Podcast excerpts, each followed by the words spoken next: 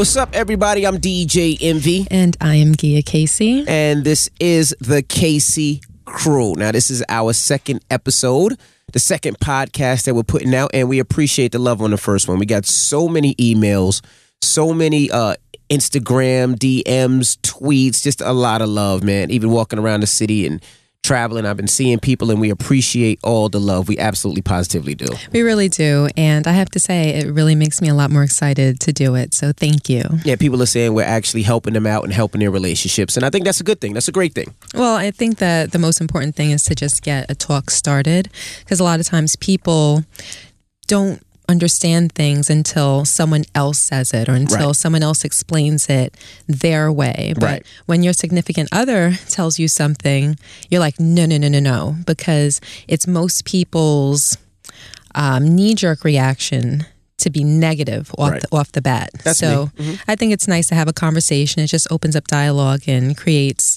conversation in people's bedrooms. So Right. Now now last episode, I guess episode or last podcast, uh, we ended off by talking about a situation that happened when we when we were younger.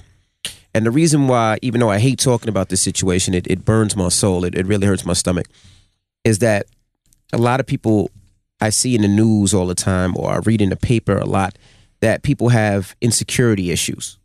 Uh, maybe because of weight, maybe because uh, they're not happy with the way that they look, maybe because they got into a, an accident or there was a problem maybe situation, maybe a disfigurement. maybe a disfigurement or something like that. And people are always, they take that personal. Like they can't, sometimes people feel like they can't live with themselves or uh, whatever that problem is, they have to fix, Right.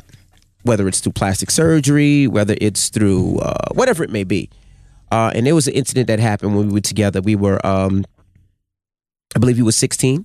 I was 15. You, You were was- 16. You was 15. I was 16. it was actually um, mm, about two months after we started going out. two months after we started dating, and you got into an incident where your face was cut twice. Um, in one instance, but In a razor- with a razor blade, yes, right? My face was cut twice with a razor blade. How many stitches did you get? Um, I think the first, the larger of the two scars was just under 40, so about maybe 38.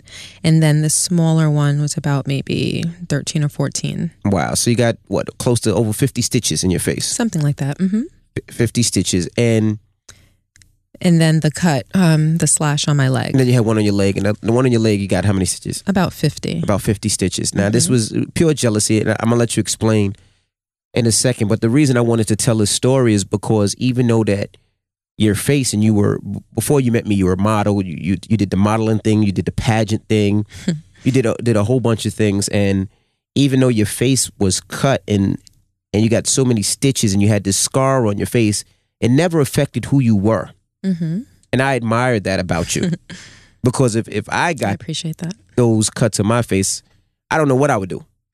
You know, I, I, I you know, not to say I love my face, but I love my face. I, I, I, I, I really don't know what I would do with 50 stitches in, you know, cutting up my face and how that would make me feel. I don't think I could be as secure in myself as that. You know, like the way that I walk around and the way that I look and the way that I feel is all a swag because of it's a confidence. I have confidence in myself, you know? hmm I don't know if my confidence would have been the same. I don't know if I would have been the same individual. And there are a lot of females, a lot of girls, a lot of kids out there that, that are having problems with confidence based on these problems. Whether it's a cut, whether it's their weight, whether it's uh, uh, they don't like the way that their nose looks, or you know whatever it may be. And you have never been that way. Well, I think that what, and I'm going to speak on females um, more so than males because it affects females more than it does males. I think that most girls have a hard time living up to what they see as the perfect the perfect idea of beauty, especially with social media right now. Um, everybody's put on Front Street, and Right. plastic surgery is such a big thing right now. And when we were younger, it wasn't. If someone got a nose job, it was a big deal. Right. If someone got their boobs done, it was a big deal. Now it's the norm. Now it's like, oh, tax returns came in. Guess what I'm about to go do? Yeah. And th- listen, there's nothing wrong with that. I don't have an opinion about it. Um, But I- let me just put this out there, not to cut you off. Gia has never gotten any type of plastic surgery. Surgery. She's never got liposuction. She's never got an ass. She's never got boobs. She's never got a nose, lips. It, it's crazy because people ask me, but I'm like, nah, her body just bounces back. I'm like, it's the weirdest thing I said. And I tell people, I'm like, uh, you know, it pisses me off. Not that you're asking me, that her body bounces back like that. Because when she's pregnant, I gain weight. And then when she's finished being pregnant, she loses the weight and I still got the weight on. It's not funny. But uh-huh. but if you can, can you please tell people uh, now I'm gonna step away from the mic because I don't want the world to hear me soften up and act like a little bitch because I will start to cry when I hear the story. Mm. Can you um tell them what happened, that whole incident of how jealousy played a part in your life and, and how it could have went either way as far as your security is concerned? Um, well, growing up, I grew up in a predominantly black neighborhood and I went to a predominantly white school. Grew up in Queens, Rosedale. Well, no, actually, I grew up in Brooklyn. Oh, from Brooklyn. And then I moved to Queens, right. you know, maybe a year before I met you. Right. Um, but I always had what a lot of people know as, you know, the light skinned girl issues, you know. Um, I don't know. It was just always, it was always like a looming thing in my life. It's right. it's funny how being a certain complexion can really just attach to your persona right. as though it has anything to do with anything. But that was my experience, and I grew up getting into a lot of um, fights because of it, whether it be a verbal altercation or a physical alter- altercation. I've gotten into these confrontations mainly over my complexion because that was that would have always been the first thing that some, somebody would have said to me oh right. light skinned this or piss colored that or you know i was called a range of different names but how it all came to a head was um, we started going out in september and RaaShaun would bring me home from school every single day um, we met in high school and, you know, we were dating, and every day after school, he would drive me home. Mm-hmm. And one day came, and it was the day before Thanksgiving. And he arranged for one of his friends to bring me home because he had to fill in for a friend with whom he shared a, a summer job with. And that day, the rest of the school had a half day, but the person that he arranged to bring me home home had track practice. Right. And I didn't want to wait until 2.40, 3 o'clock, which would have been the normal dismissal time, which was when his track practice ended. So I said, you know what? I'm just going to go ahead and take the bus with my friend. Um, hey, Dahlia. So we took the bus. And there's a place in queens called jamaica avenue for those of you you know that are spread out spread out around the country. Um, jamaica avenue is a major street in queens.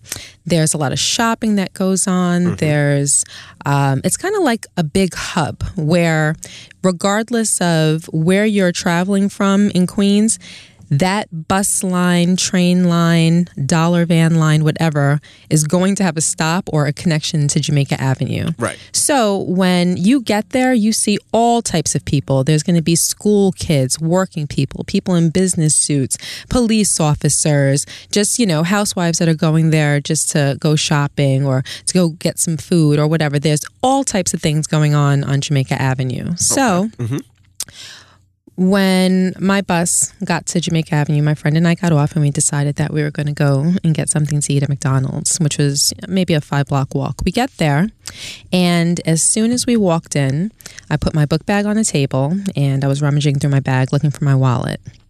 And there were a group of five girls that was sitting at a table in the corner. And I started hearing little grumblings and little murmurs and whatnot. And I just, I started to feel a bad vibe. Like sometimes when you're in an environment that something bad is going on, sometimes you could just feel it. And the I energy was feel, bad. Yeah, the energy was bad. Mm-hmm. And I saw them looking at me and whatnot. So I picked up my bag and I was making my way to the counter. And I heard one of them say to me, well, to her friend, but loud enough, clearly intending for me to hear, that light skinned bitch thinks she's all of that. Well, we're going to take care of that for her. And I looked at my girlfriend and I said, um, Delia, you, think they're talking about me? And she said, Well, you're the only light skinned girl in here right now. So, yeah. Mhm. I was like, you know what? Let's just get our food and get out of here. Because at that point, I just thought that it was talk. I didn't Right. think it was going to turn into anything. I thought that they got one off and that was it. Keep it moving. But it kept going. Then I was Casper the Ghost. That's the first time that I heard you piss colored bitch. Um, the list goes on Right. but that's unimportant. So it turned into a huge thing.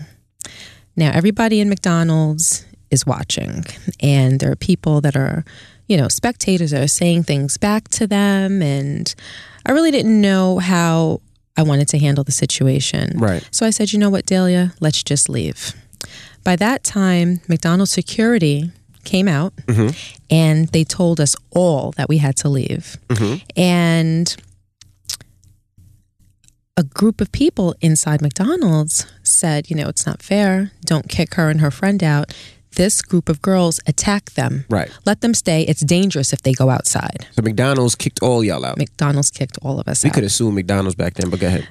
Is that where your mind always goes? I'm sorry. I mean, but you think about it. They put you into danger. We could have made some bread off McDonald's back then. Awesome. But go ahead. I'm sorry. awesome. Sorry, sorry. So anyway, um, so we go outside. Mm-hmm.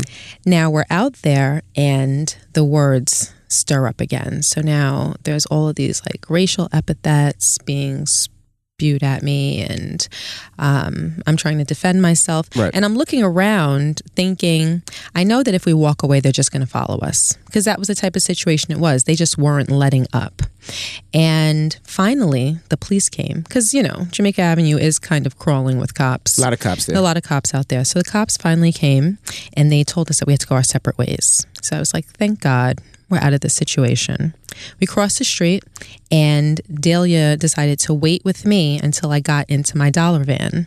So, people, a dollar van, because I think this might have been the second time that I mentioned it, a dollar van is a form of transportation in like more urban areas, like in Brooklyn and Queens, that it pretty much follows the same route as the as bus. the bus. But it's, it's a little cheaper and it's it comes uh, a little quicker. So if the if the bus comes every 15 minutes, the dollar van's every seven minutes. Right.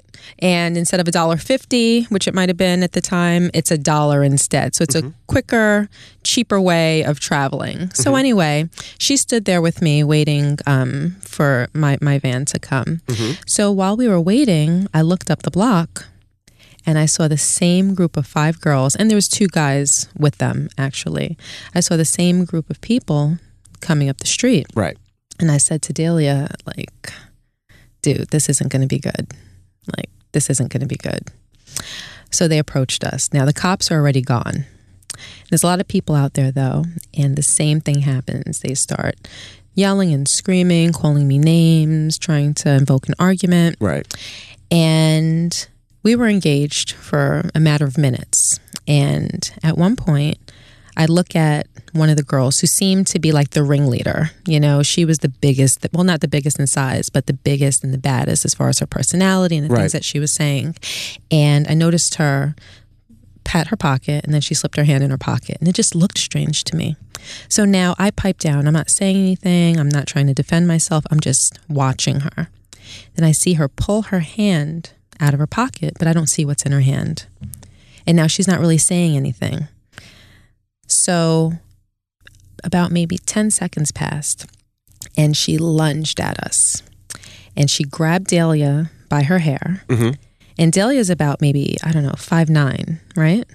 She grabs Dahlia by her hair and then pulls her Mm. to the floor. As Dahlia's falling to the floor, her hand raises and I see the blade in her hand. And she accidentally, well, not accidentally, but actually, no, it was accident. She accidentally cut the back of Dahlia's hand as Dahlia was falling. Right. And as soon as I saw that blade, I grabbed her and I threw her to the floor. Next thing you know, the whole group piled on top of me. Right. So I was getting jumped. Now, Dahlia tried to help, but she's one person. So there's only so much she could do. She couldn't pull every single girl mm-hmm. off of me, but she was trying. But she's on the outside of this circle, and I'm at the bottom of the pile. So I was getting kicked in the face, stomped in the face, punched, and everything. But ironically, I didn't feel anything. Hmm. I guess your adrenaline is pumping so much that it numbs your body almost. Right. I knew that I was getting punched. I knew I was getting stomped. I could feel the pressure of it. I knew what was happening, but I didn't feel the pain. Right. Thank God. So every time that I would open my eyes, I saw this girl's hand just kind of swinging haphazardly, just wildly, you know? But it didn't make sense of what was going on. I was Little pretty much just trying booger. I was just trying to pretty much block my face and guard my Right. face and whatnot. And This then I can't hear this part, man. Go ahead. all of a sudden, I heard somebody in the crowd say, "Oh my God, I see blood," mm-hmm. and it made a small impression on me. I was just thinking, "What?" But the fight didn't end at that point. But then people started trying to pull us apart. So one of the dollar van drivers grabbed her, and one of her friends grabbed me. So now we're being pulled apart. The rest of her friends started to run. She broke free from the dollar van driver and ran up to me, and I thought she punched me in the face. Mm-hmm. She dropped the razor blade at that point, which I didn't see, but that's when she dropped the razor blade and then she took off. So I turned around and looked at Dahlia, and I was just like, oh my God, we made it through this alive. Right. Like, whoa, you know?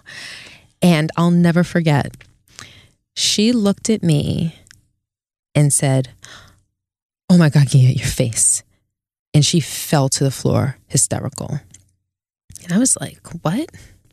And then I looked down and I saw the leather jacket that I told you that I used to borrow from my brother. Right. I was wearing that jacket. I looked down and it was covered in blood and all slashed up. I looked at my uniform skirt, covered in blood, all slashed up. I looked at the floor beneath me, blood on the floor. Mm. I took my left hand and I touched my face Nothing but blood. and I pulled it away and it was covered in blood. Now, at the time, slashing was an epidemic. right. It was very big. It was very big. It was happening. Kids were carrying razor blades to school. And do you remember people would take razor blades and slide them in between their teeth and their cheek? This way they would have easy access. They learned how to talk with it, they learned how to eat with it in their mouth and everything. And then if there was a confrontation, some people could just spit it out, catch it in between their fingers, and slash somebody I remember. people would practice that. I remember that. And I remember watching talk shows like um, Montel Williams or Geraldo or whatever and seeing them covering stories on girls that have been attacked with a razor blade. Absolutely. It was something that was happening. And the crazy thing is, about maybe two or three weeks before it happened, Dahlia was sleeping over my house, and we woke up in the morning, and my mom came and got us out of bed and said, You know what? I just want to tell you, Gia, this is something that's happening out there. I want you to be very careful when you're out in the street Right. because, you know, with things that you, that have happened to you in the past and whatnot, I just want you to be very careful and mindful of your environment because I don't want someone to cut your face. Right. And when it happened, um, I felt as though I was in the twilight zone Mm. because I heard my mother. So when I realized when I saw that blood on my on my hands, I thought I was dreaming, Right. and my mind went back to what my mother said. And I literally never done this in my life before, but I pinched myself because I said, "Oh, this has to be a dream." Mm. And I felt the pain from the pinch. And then I looked again. I saw Dahlia on the floor crying. And I said, wow, this isn't a dream. And then everything went blurry. Like my vision went blurry. I started looking around. It's like everything happened in slow motion. Right. So then a cop came and he got me and he put me in the back of his cop car. He started crying. Mm. He reached up and he pulled the rearview mirror off of the windshield Mm. and threw it on the passenger floor. And I asked him why he did that. He said, You can't see your face right now. I just don't want you to go into a state of shock. And I'm thinking, Well, how bad can it be? Because mm. when I had imagined it, when I would hear stories about it, you think it's a razor blade and you think that it's thin. So you think if someone gets sliced, it's just a thin cut little slit. Opened your face right up. no. Opens My cut right entire face opened wide Right. up. Mm. And it was so deep that it almost went through my entire cheek where, you know, I would have been able to poke through it with my tongue. Like Oh, it was goodness. that deep and it came within like centimeters of cutting like my salivary Right. gland and whatnot. And it's crazy because I still have the pain from it in my cheekbone. Like right now, my cheekbone is still sensitive. Wow. But anyway, the police took off after the crowd that was running. People started running after it happened, and people that had nothing to do with it were running. People that, were- that were just watching, like you, it was like a stamp. Like people were just running, and They should have all got arrested. one if you stood there woman- and you watched that, you should have got arrested. Well, there was one woman that watched it and she um, kept giving me Kleenex. And it just started to snow because, like I said, it was a day before Thanksgiving. So it was freezing out there. And I slid down. There was like a fence. I leaned up against it. I slid down the fence and I was just sitting on the floor before I got put in the um, the police car. And the woman just kept handing me Kleenex. So it was like a whole mound of like bloody Kleenex next to me. And then the cop put me in the car. So anyway, cops that took off after the people that were running, they were just plucking people that were running. They didn't know if they had something to do with it or not. Right. And they were bringing person after person back to me. Did this person have anything to do with it? Did this person have anything to do with it? And out of all the people that they brought back, one of them was the girl that cut me. The other four got away, but God had it so that one of those officers plucked her and brought her back to me. And I said, That's the girl that cut my face. Mm. So they took her to the police station and then they took me to um to the hospital. And I was sitting there wondering like what's the next step because obviously I had to get stitches. I'm like, "Oh my god, this is going to be so painful." Right. Because now the pain is setting in. The adrenaline adrenaline wore off and now the pain is setting in. And they put me in the room and they explained the procedure to me. They told me that I was going to have to have anesthesia administered to the wound. And I'm like, well, what does that entail? Are you going to put like a mask over my face? Like, I had no idea what Right. it meant. And they told me that they would have to take a needle and inject it into the wound itself several times. Motherfucker. And I was just like, I don't think I can go through that. And they said it was the only way. I said, well, if I'm going to have to endure that pain, can't you just stitch it without any anesthesia? Because that sounds worse. Because you're thinking, I was thinking that, you know, stitching just the wound, the skin is different than actually going into the wound. And they said they couldn't. Hmm. I said, okay. So I said, well, I need to see it. They told me no. I waited for them to leave. I waited about maybe five minutes and I took off down the hall looking for a bathroom because I said, I'm not going to let them touch my face until I see what it looks like first. I made it to a bathroom. I flicked on the lights and I saw it. Mm. I almost passed out. Mm. It was that horrible. And um, I cried. But I think that was the first and the only time that I ever cried over the incident. Right. I was done crying. I said to myself, all right, suck it up, get back in there and get stitched up. Walked back down the hall, and we used to carry, well, I used to carry a, a camera in my book bag every day to school. I don't know if you remember. I would take pictures of my friends, take pictures of this, take, you know. And I said to Delia, I said, you know what? Take a picture of my face. And she said, For what? Why would we do that? I said, I don't know, but just take a picture of it. It, it can't hurt. Just take a picture of it. Right. She took that picture. They came in. Her mother got there by that time. They couldn't reach my mother. She was on the way home. And they gave me the anesthesia. It was horrible. And they stitched me up. Um, by that time, my mother got there. And my mother, who was never demonstrative, my mother loved me more than life itself, but she was never the type to give me hugs and kisses Right. and say, I love you, I love you, I love you. Still not like that now. She's still not like that. Right. But I know that she loves me more than the blood that runs through her veins. Absolutely. You know? Mm-hmm. She walked in, she looked at me. She didn't come over to me and say, Kia, how are you? Oh my God, were you so scared or anything? She just said, Where's the girl that did that to your face? And I told her that they took her to central booking. She turned around and walked out. Mm. No hug, no kiss. I love my mother. Um, she turned around and walked out.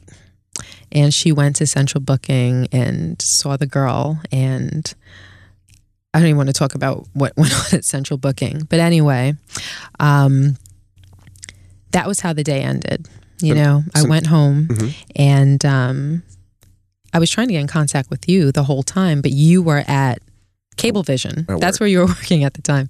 Um, you were at Cablevision, and by the time I got in contact with you, you came to the house and you were a mess. You know, Yeah, I mean, y y y your face was to the side. I mean, I remember trying to kiss you, and, and your lip was crazy. Your lip was to the left. It was, it was, you know, it was something that I, I, I don't know. I, I couldn't take as a father. You know, so I could barely take it as a boyfriend. And we at, at that time we only knew each other for how long? A month, two months. two months, hmm and um, you know, I, I, it replays all the time in my mind. Every time our daughter goes out, every time, you know, could this happen to our daughter?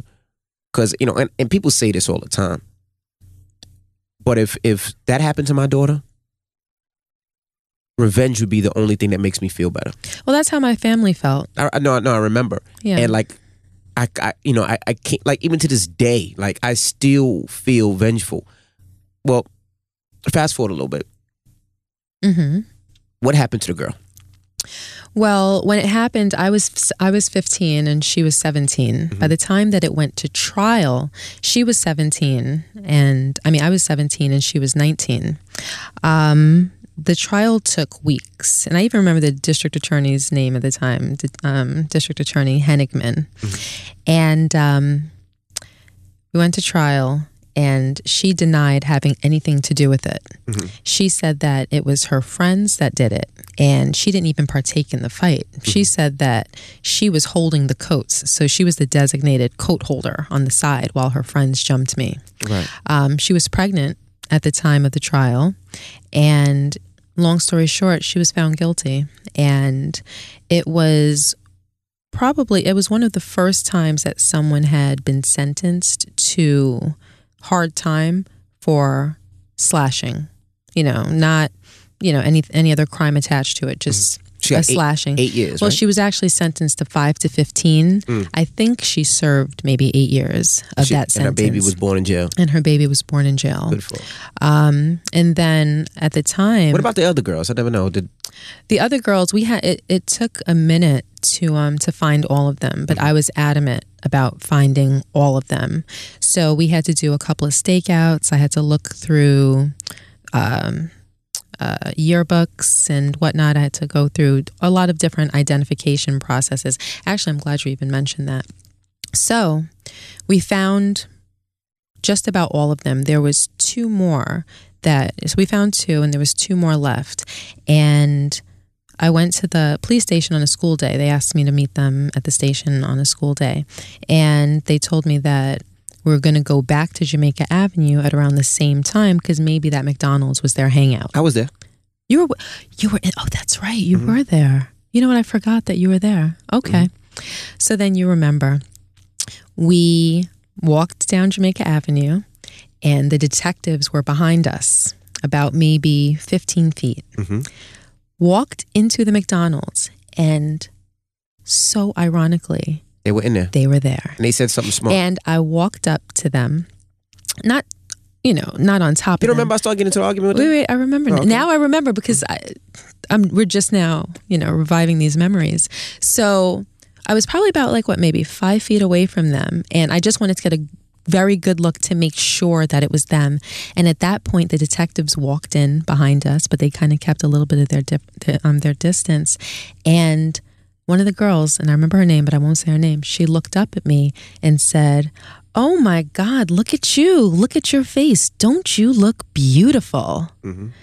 And I said, I don't think you're going to be saying that in about mm, 15 seconds. And then she looked at me really confused, and I signaled for them to come over, and then they came over and arrested them. Mhm. They wound up getting probation. So they had, um, I think it was five years probation, um, the remaining four.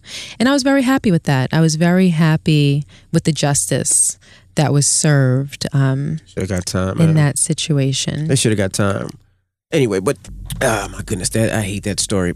Now, how this all started, I, I wanted to know for somebody out there that's listening that maybe has children, or maybe somebody that's young that's listening, because you know we have a lot a lot of young listeners as well. How did you get over the fact that you had these two huge scars on your face?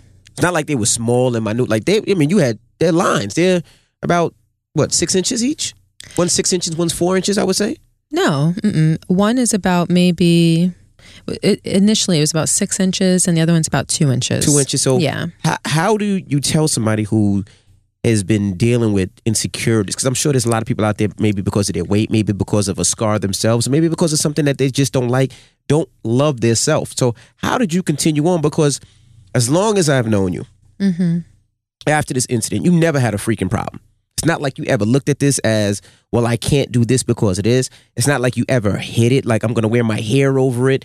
It's always been like, okay, it's happened. We've never even discussed it or even had a conversation about it to say, this is how I feel. It's always been like, it, this is life, it's happening, let's move on. How do you tell somebody or how do you maneuver like that? Well, you know, first let me point out that when my scar initially healed, it wasn't as refined as it is right now. Right. When it originally healed, there was a slight keloid. Uh huh. Um, so it was slightly raised. Um, for those of you that don't know, a keloid is the overhealing of your skin. So it goes past where it should typically stop healing and it overheals, and then it results in there being some type of lump or a bump where your skin just isn't smooth. And mine had um, that slight characteristic. And when it happened, it was such a big deal as far as like the media was concerned that all the talk shows were reaching out to me. So I heard from Montel Williams and I heard from Geraldo and I heard from Sally Jessy Raphael at the time. And I decided to go on Geraldo's show. And he had a plastic surgeon, a doctor on the um, on the show that was willing to donate his services to me at no cost to basically refine my scars. So that process was just a matter of them putting me out and taking a laser and removing the scar, excising the scars and restitching them the way that they should have been stitched Right. initially because I got a hack job at mm-hmm. the hospital. The hospital that I went to wasn't a good hospital, and the job that was done on my face was a horrible It job. was Jamaica Hospital, right? No, it was Mary Immaculate oh, Mary Immaculate. Okay. in that part of Queens. And it was just a terrible job that was done and it healed poorly. Right. So had it been stitched properly, it would have healed nicely and I wouldn't have had to have had the scar revised. But they just cut it up and re-stitched it the way it was supposed to be stitched initially and it healed so much nicer, which is why it was a great idea to take the picture in that emergency room that day because by the time that I went to trial, it was two years later. And if you were sitting on that jury looking at my face, you would have no idea what I went through that day hmm. because it didn't reflect the damage that was done that day. The intention of her actions wasn't reflected by the way that my face looked. That picture. So I told the um, the district attorney that I had a picture done, and she blew it up to an eight by ten, and she passed it around the jury. And I kid you not, and I don't know if any of those jurors might be listening right now, but there wasn't a dry eye in that jury box. Every last one of those jurors were in tears when they mm. saw that picture. Yeah. So, I'm in tears now thinking about it. so I just wanted to point that out because sometimes people will look at me and not be able to tell without, you know, paying specific attention to my face that the scars are even there, you know? So anyway, how do I deal with it and why didn't I react the way that you said you might have? Listen, people go through all types of things in this life. And I truly believe that everything that you go through, particularly the bad things, they give you wisdom. Right. If you deal with things from a positive perspective, you don't dwell in the bad things that happen to you. You look at it, well, at least I look at it as, well, what have I learned from that? Because before I was attacked, I was vain like most little girls. You know, you're into your clothes, you're into mm-hmm. your hair, and, you know, you just start getting into makeup and, you know, things like that. And those things were somewhat important to me. My appearance was important to me, but that happened, and you realize anything can happen and take Right. those things away from you in an instance. While I'm still interested in how I carry myself and my appearance, I don't care about my physical beauty. I don't care about how people perceive the way that I look. Because you know what? This is how God made me. And anything that alters my appearance along the way, whether it be that, whether it be age, whether, you know, it be anything else that I might go through, that's what God wants. And mm. that's how God wants me to look. And if you don't like it, that's your problem. That's not my problem. My parents raised me with a certain level of confidence and self esteem. Right. And I kind of wore the scars more as a badge. I don't know if you remember, my school found out about it and they called me and they said, you know what, you can take as many weeks off of school as you need. We'll get the work to you, you'll make it up.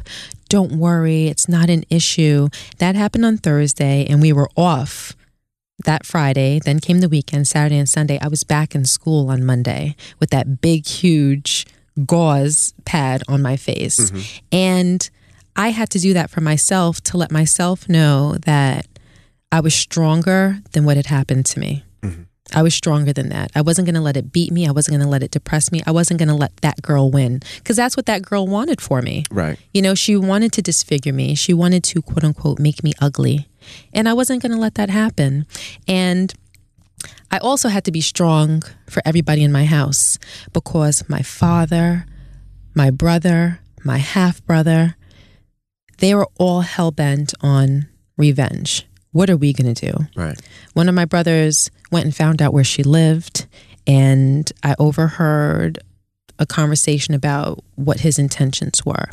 And if they saw me broke down and my self esteem affected as a result of it, it would have fueled their fire even more. Right. My mother, and you know, I've always been my mother's pride and joy. You know, if I let my mother see me hurt and damaged as a result of it, mm-hmm. my mother wouldn't have been able to take it. I had to go back every day. Mom, I'm fine. Everything is fine. Don't worry. It's going to heal, Mom. Don't worry. She's going to be put away. She's going to pay for what she did. Don't worry, Mom.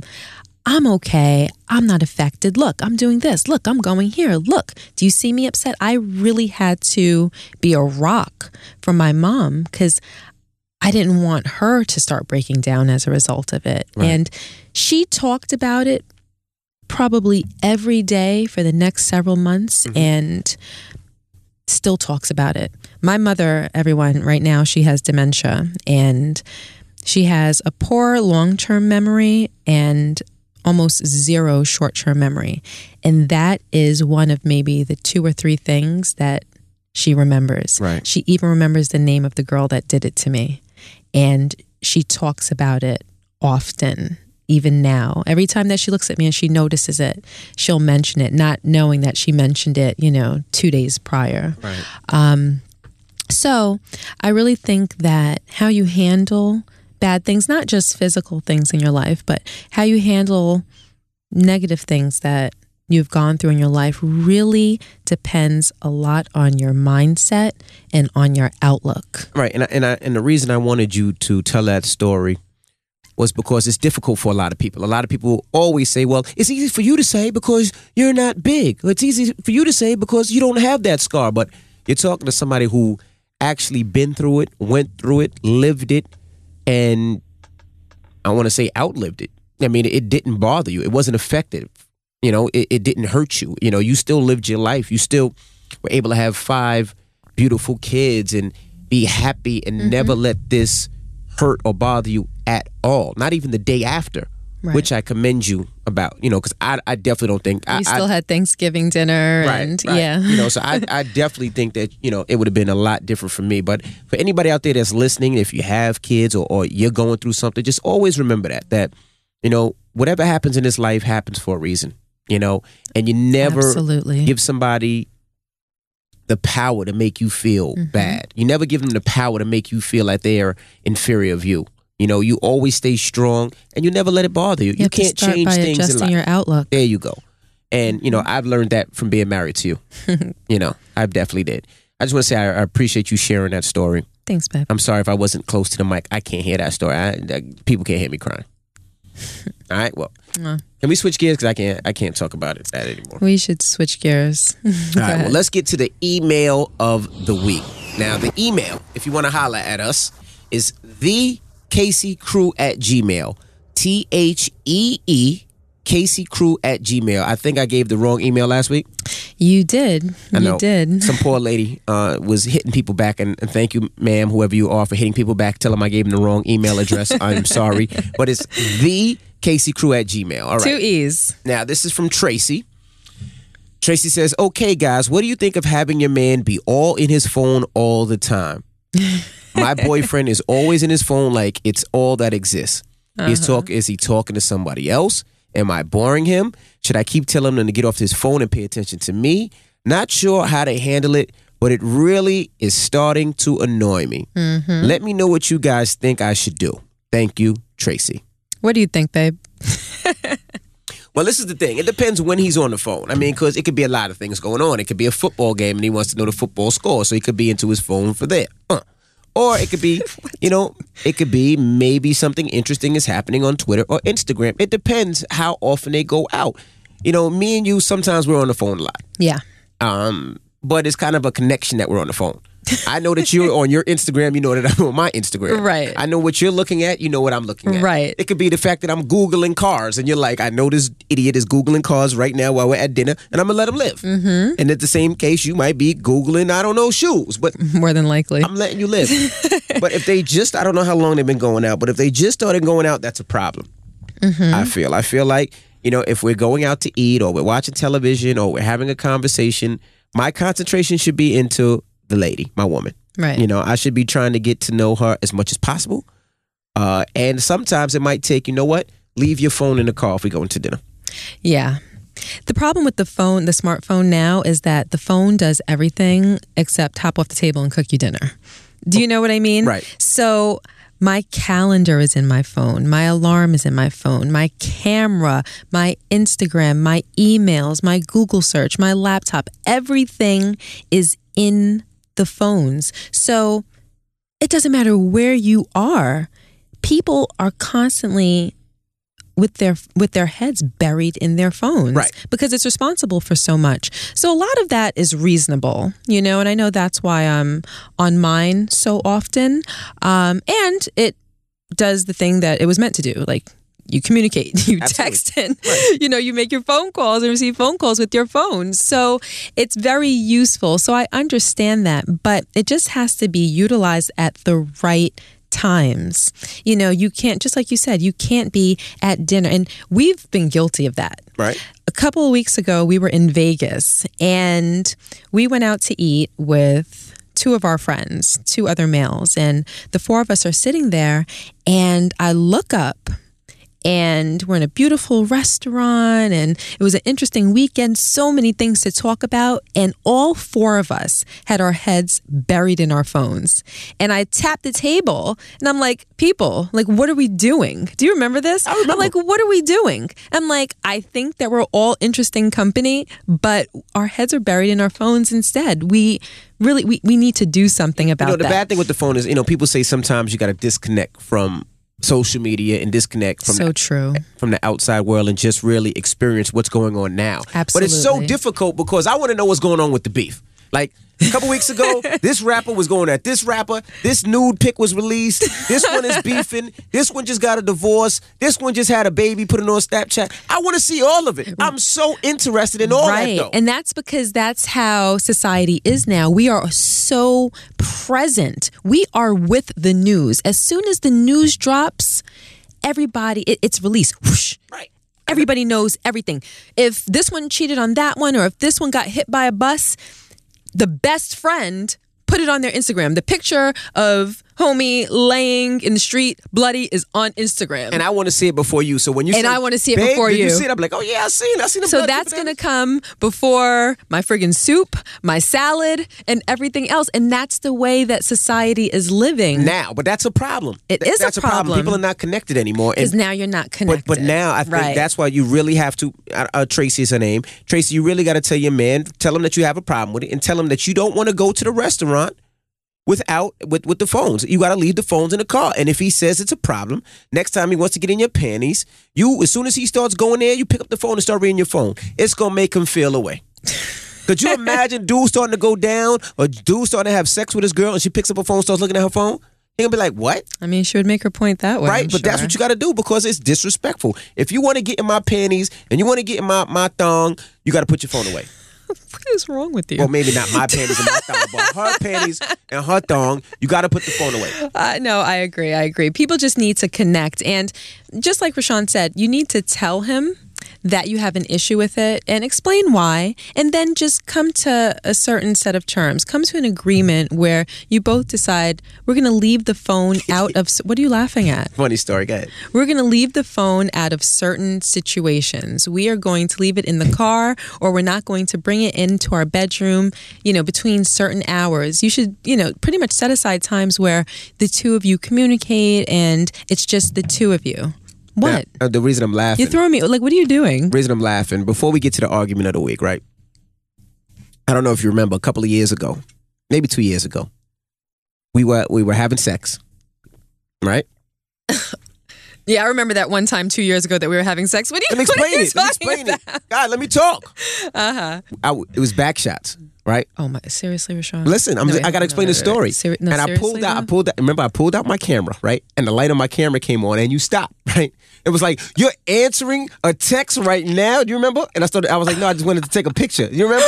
and you were so mad because you thought I was answering a text in the middle of us having sex. You remember? You was like, I can't believe it that you answered the text. This is taking transparency to another level. Do you remember? That's I was like, dude, like seriously though. Sorry, I just thought that was funny. So anyway, anyway, let's get to the argument of the week. All right. Now the argument of the week.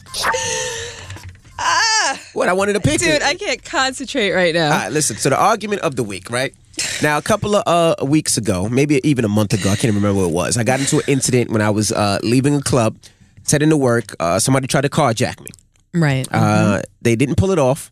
They shot at the car like three well, no. times. Why don't you tell the story? Uh, I was leaving a club.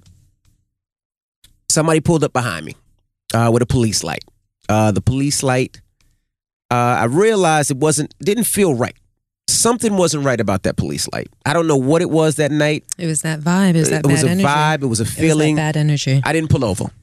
I was like, I'm gonna wait till there's some lights and, and pull over. Uh, they ran into the back of the car. Boom. Now I'm by myself. At that point, I was like 95, 96% sure it wasn't a cop, but I wasn't 100% positive. And the reason I wasn't is, you know, sometimes you watch those police shows Yes. and the police ram the guy off the Yes. road. I was like, maybe they're trying to run me off the road. I couldn't because he out. won't pull over. Right. So yeah, that's reasonable. So I, I kept it moving. He hits me again. Boom. At that point, I'm like, oh, this ain't a cop. So I take off. Boom. They take off behind me. We're on the highway. Um, I get off an exit. Once I'm getting off the exit, it's kind of like an E-ZPass. So for everybody that doesn't live in the tri-state area, an E-ZPass is kind of an easy way to get through the pass. It's like a little sticker placket on your car. You drive through it, it registers it, and it sends you a bill later. So I go through the E-ZPass. They follow through the E-ZPass. They pull up on the side of me. I press the brakes hard On the highway. on the highway. hmm They pull up in front of me. They hop out the car. Black mask, black hoodie, black jeans, black boots, pistol. Start shooting at me. By that by that time already, I already put the car in reverse. and Now I'm backing up down the highway the wrong way, Right. and they're shooting at me. I don't know how. I, well, I know how. Thank God, I, I was able to back down the highway enough, get off the, the next exit, and take off. When I pulled o- when I pulled over, had uh, three bullet holes in the car, one in the tire. Um, long story short, I was alive. I was just happy to be alive Thank God. drove the car home.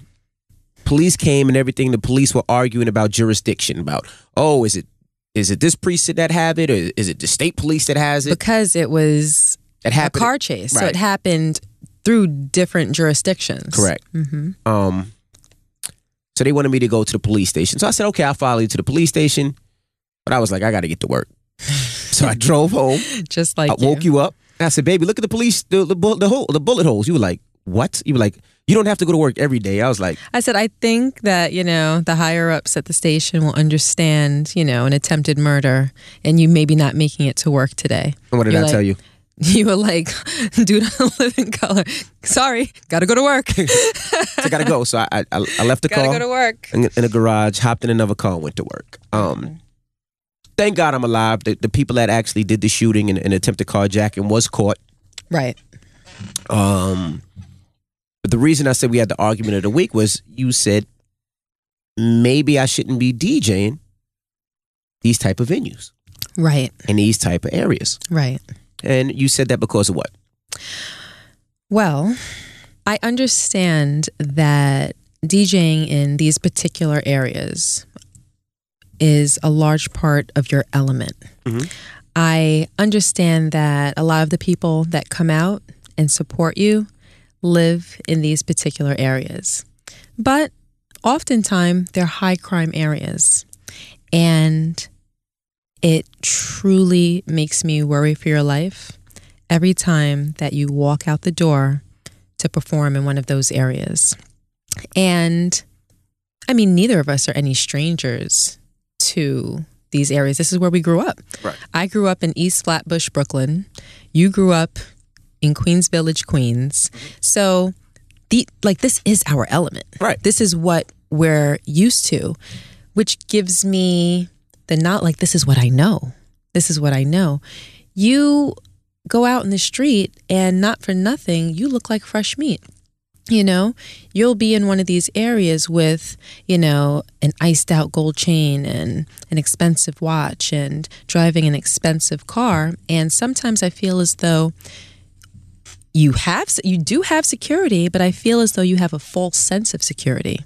You know, and it's because your life hasn't been threatened in the past 10 years up until now because I don't know if you've ever talked about it on the radio or if people know, but this isn't the first time that someone tried to rob you.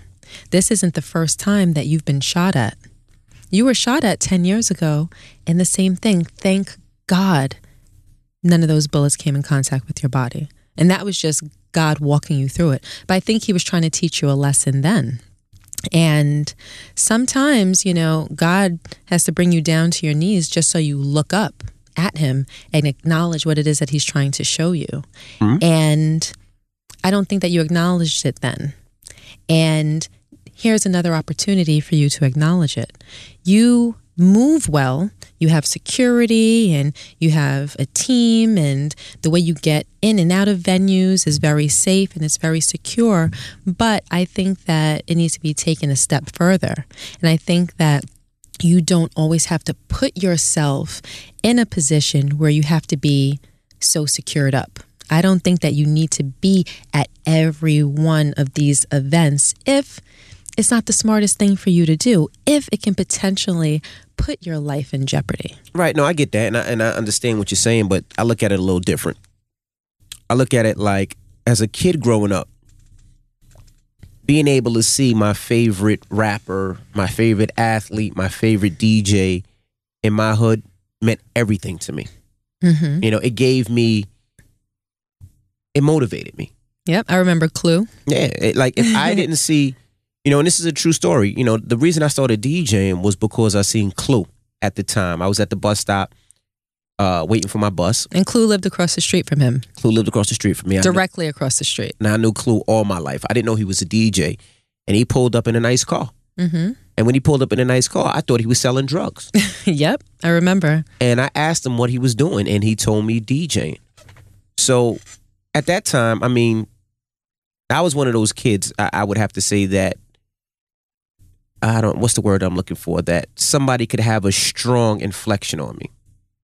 Meaning, if if they were a drug dealer and they were getting money, I would want to be a drug dealer and get money. Mm-hmm. You know what I mean? So if Clue would have said that day I was a drug dealer, I might have wanted to sell drugs that day Mm-hmm. because I wanted the car, I wanted the jewelry, I wanted the sneakers. But because he did something positive, being a DJ that had a, a strong inflection, Influence. that's the, that's the word I was looking for, a strong influence, like, what's an inflection? a strong, a strong influence on my life. right. So when I go to these areas, I look at some of these people in the hood, and I'm saying I can influence them in a positive way. You know, mm-hmm. where they feel like, look, I ain't gotta sell drugs. Look at Envy.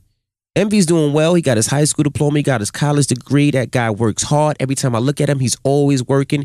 He has a, a beautiful wife. He has five kids. That's a positive influence because a lot of times in our neighborhoods, we don't see positivity like that. We see the drug dealers, we see the jack boys, we see the stick up kids. So that's why I go to those areas in those vehicles and that jewelry. Now, another thing is, is you talk about the clubs. The bad part about our community, and when I say our community, that's the urban community. We don't have nice clubs in nice areas. Like you look at New York alone, there's really no clubs in New York City. It's everywhere else. It's Brooklyn, it's Bronx, it's Queens, it's parts of Jersey. Like we don't have nice areas. They put us in areas like they want us to keep it in our own community. So I have to go into those communities to show back love. No, and I, I and have don't, to say, and I don't DJ five nights a week in those. I might go once a week or twice a week. And I respect that about you. the amount you. of love that I get. I do. And nobody's gonna nobody's gonna make me scared to go to the places that I grew up at.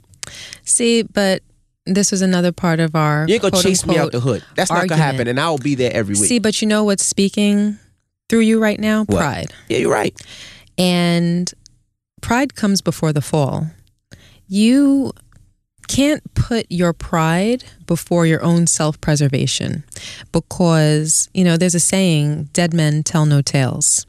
And if something were to happen to you, if they were successful, you know, a few weeks ago, or if they were successful 10 years ago, nobody would be saying, yeah, that dude Envy, they couldn't scare him out the clubs. They couldn't scare him out these areas.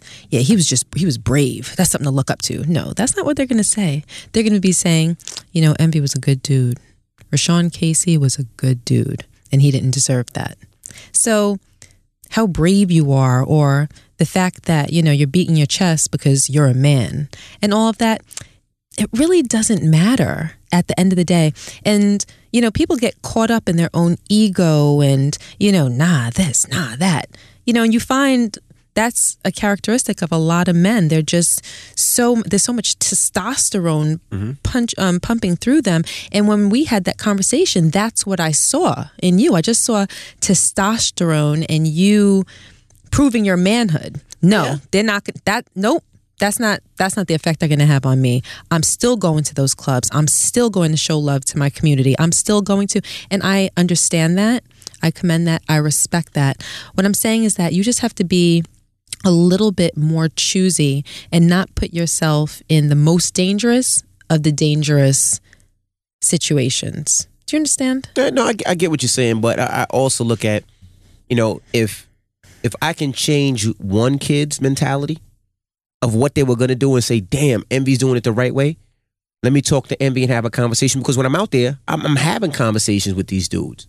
You know, I'm having conversations. I remember I was in Queens a couple of weeks ago, and I had to do a, a, a show with Common, and we were just in the streets talking to people, trying to get people to vote. And this dude came up to me and was like, "Yo, I've never seen a Ferrari here." Mm-hmm. So I opened the door. I said, "Sit in it, man." He was like, "Really?" I was like, "Yeah." I said, "You're gonna own one one day." And he was like, "Well, how, how, how do you figure?" I said, "Cause you're gonna work hard. You're gonna get your high school diploma. You're gonna get your college degree, and you're gonna work your ass off, and you're gonna buy yourself one." And he was like, "You know what, Envy? You're right." now I don't know if I changed him, but that conversation will probably be be stuck in his head forever. It could be a seed. That Mhm. damn Envy opened up his Ferrari. I sat in the Ferrari. That man works hard. I respect it. Right. And if I change that one kid's mentality, That is everything. I'm happier than a mm-hmm. pig in doodle. you know, because that's what the goal is. The goal is, yeah, it, Envy works hard, Envy's successful, but it's not only being successful and working hard, is how you can change the mentality of everybody else in the hood to make sure that they are successful and they are strong. Because if it wasn't for Clue, I don't know what I would have did.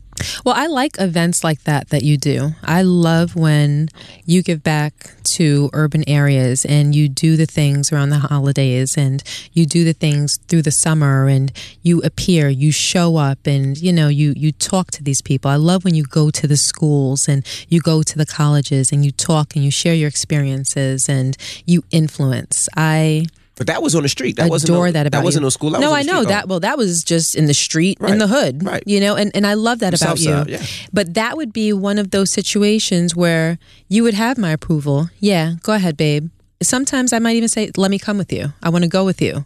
Absolutely. But I'm just saying to go to, you know, the heart of the hood to DJ a club two, three nights a week, or you said one or two nights a week. I think it's more like two, three nights a week. It's only two. Okay. Most so let's just say two nights a week Right. so we could be on the same page. maybe you should go once. Two out of seven ain't bad. Well, I mean, most people don't work seven days a week. I do. You work seven days a week. So, I My mean, baby's it's like nice things, so I gotta well, keep working. well, two is still a lot. You know, I just think that you need to reevaluate that. Well- you know, we might have to have a few more discussions. if you really want to help me, all right, yeah, what you do is see all those bags you got. man, I don't even want to go this, No, no, this no, no. direction you with really- this conversation. If you really want to help, you get rid of some of them bags, you buy some pistols, you get your license, and then you be my protection. oh, okay. And that's what you do. All right, all right, okay. Me, me with a, a holster. You think Holster- that's sexy? That's some six inch heels. You can protect me, and then we can. I and then we might go get me a holster. And then we can smash right after. Come on, RaaShaun. All Come right. on. All right. Well. Ah, well, that was uh, episode two. Yes. Dos, uno, dos. We need some sound effects. We need some music. We need some sound effects. We got to get to that, man. Right now, we're just starting off. We got to get bare to that. bones. Yeah, this is bare bones. We're giving our listeners a bare bones show. Well, shout to everybody now. for uh, listening to us again. We definitely appreciate it. You can always email us at the Casey Crew at Gmail. That's T H E E Casey Crew at gmail.com. Every week we pick an email, we answer your questions. And uh, I, I think uh, we're going to get some celebrity couples up here and talk to some celebrity couples. Yeah, I've spoken to a few that actually want to come up here and do this with us. So I'm excited. Yeah, we appreciate everything that you guys, you know, all your your, your, tweets, your uh the comments under the pictures, the comments under Makes the happy. SoundCloud and iTunes. We definitely appreciate it and uh thank you. Thank you. Thank you, guys. All right. Well, I'm DJ Envy I'm Gia Casey. and we are the Casey Crew.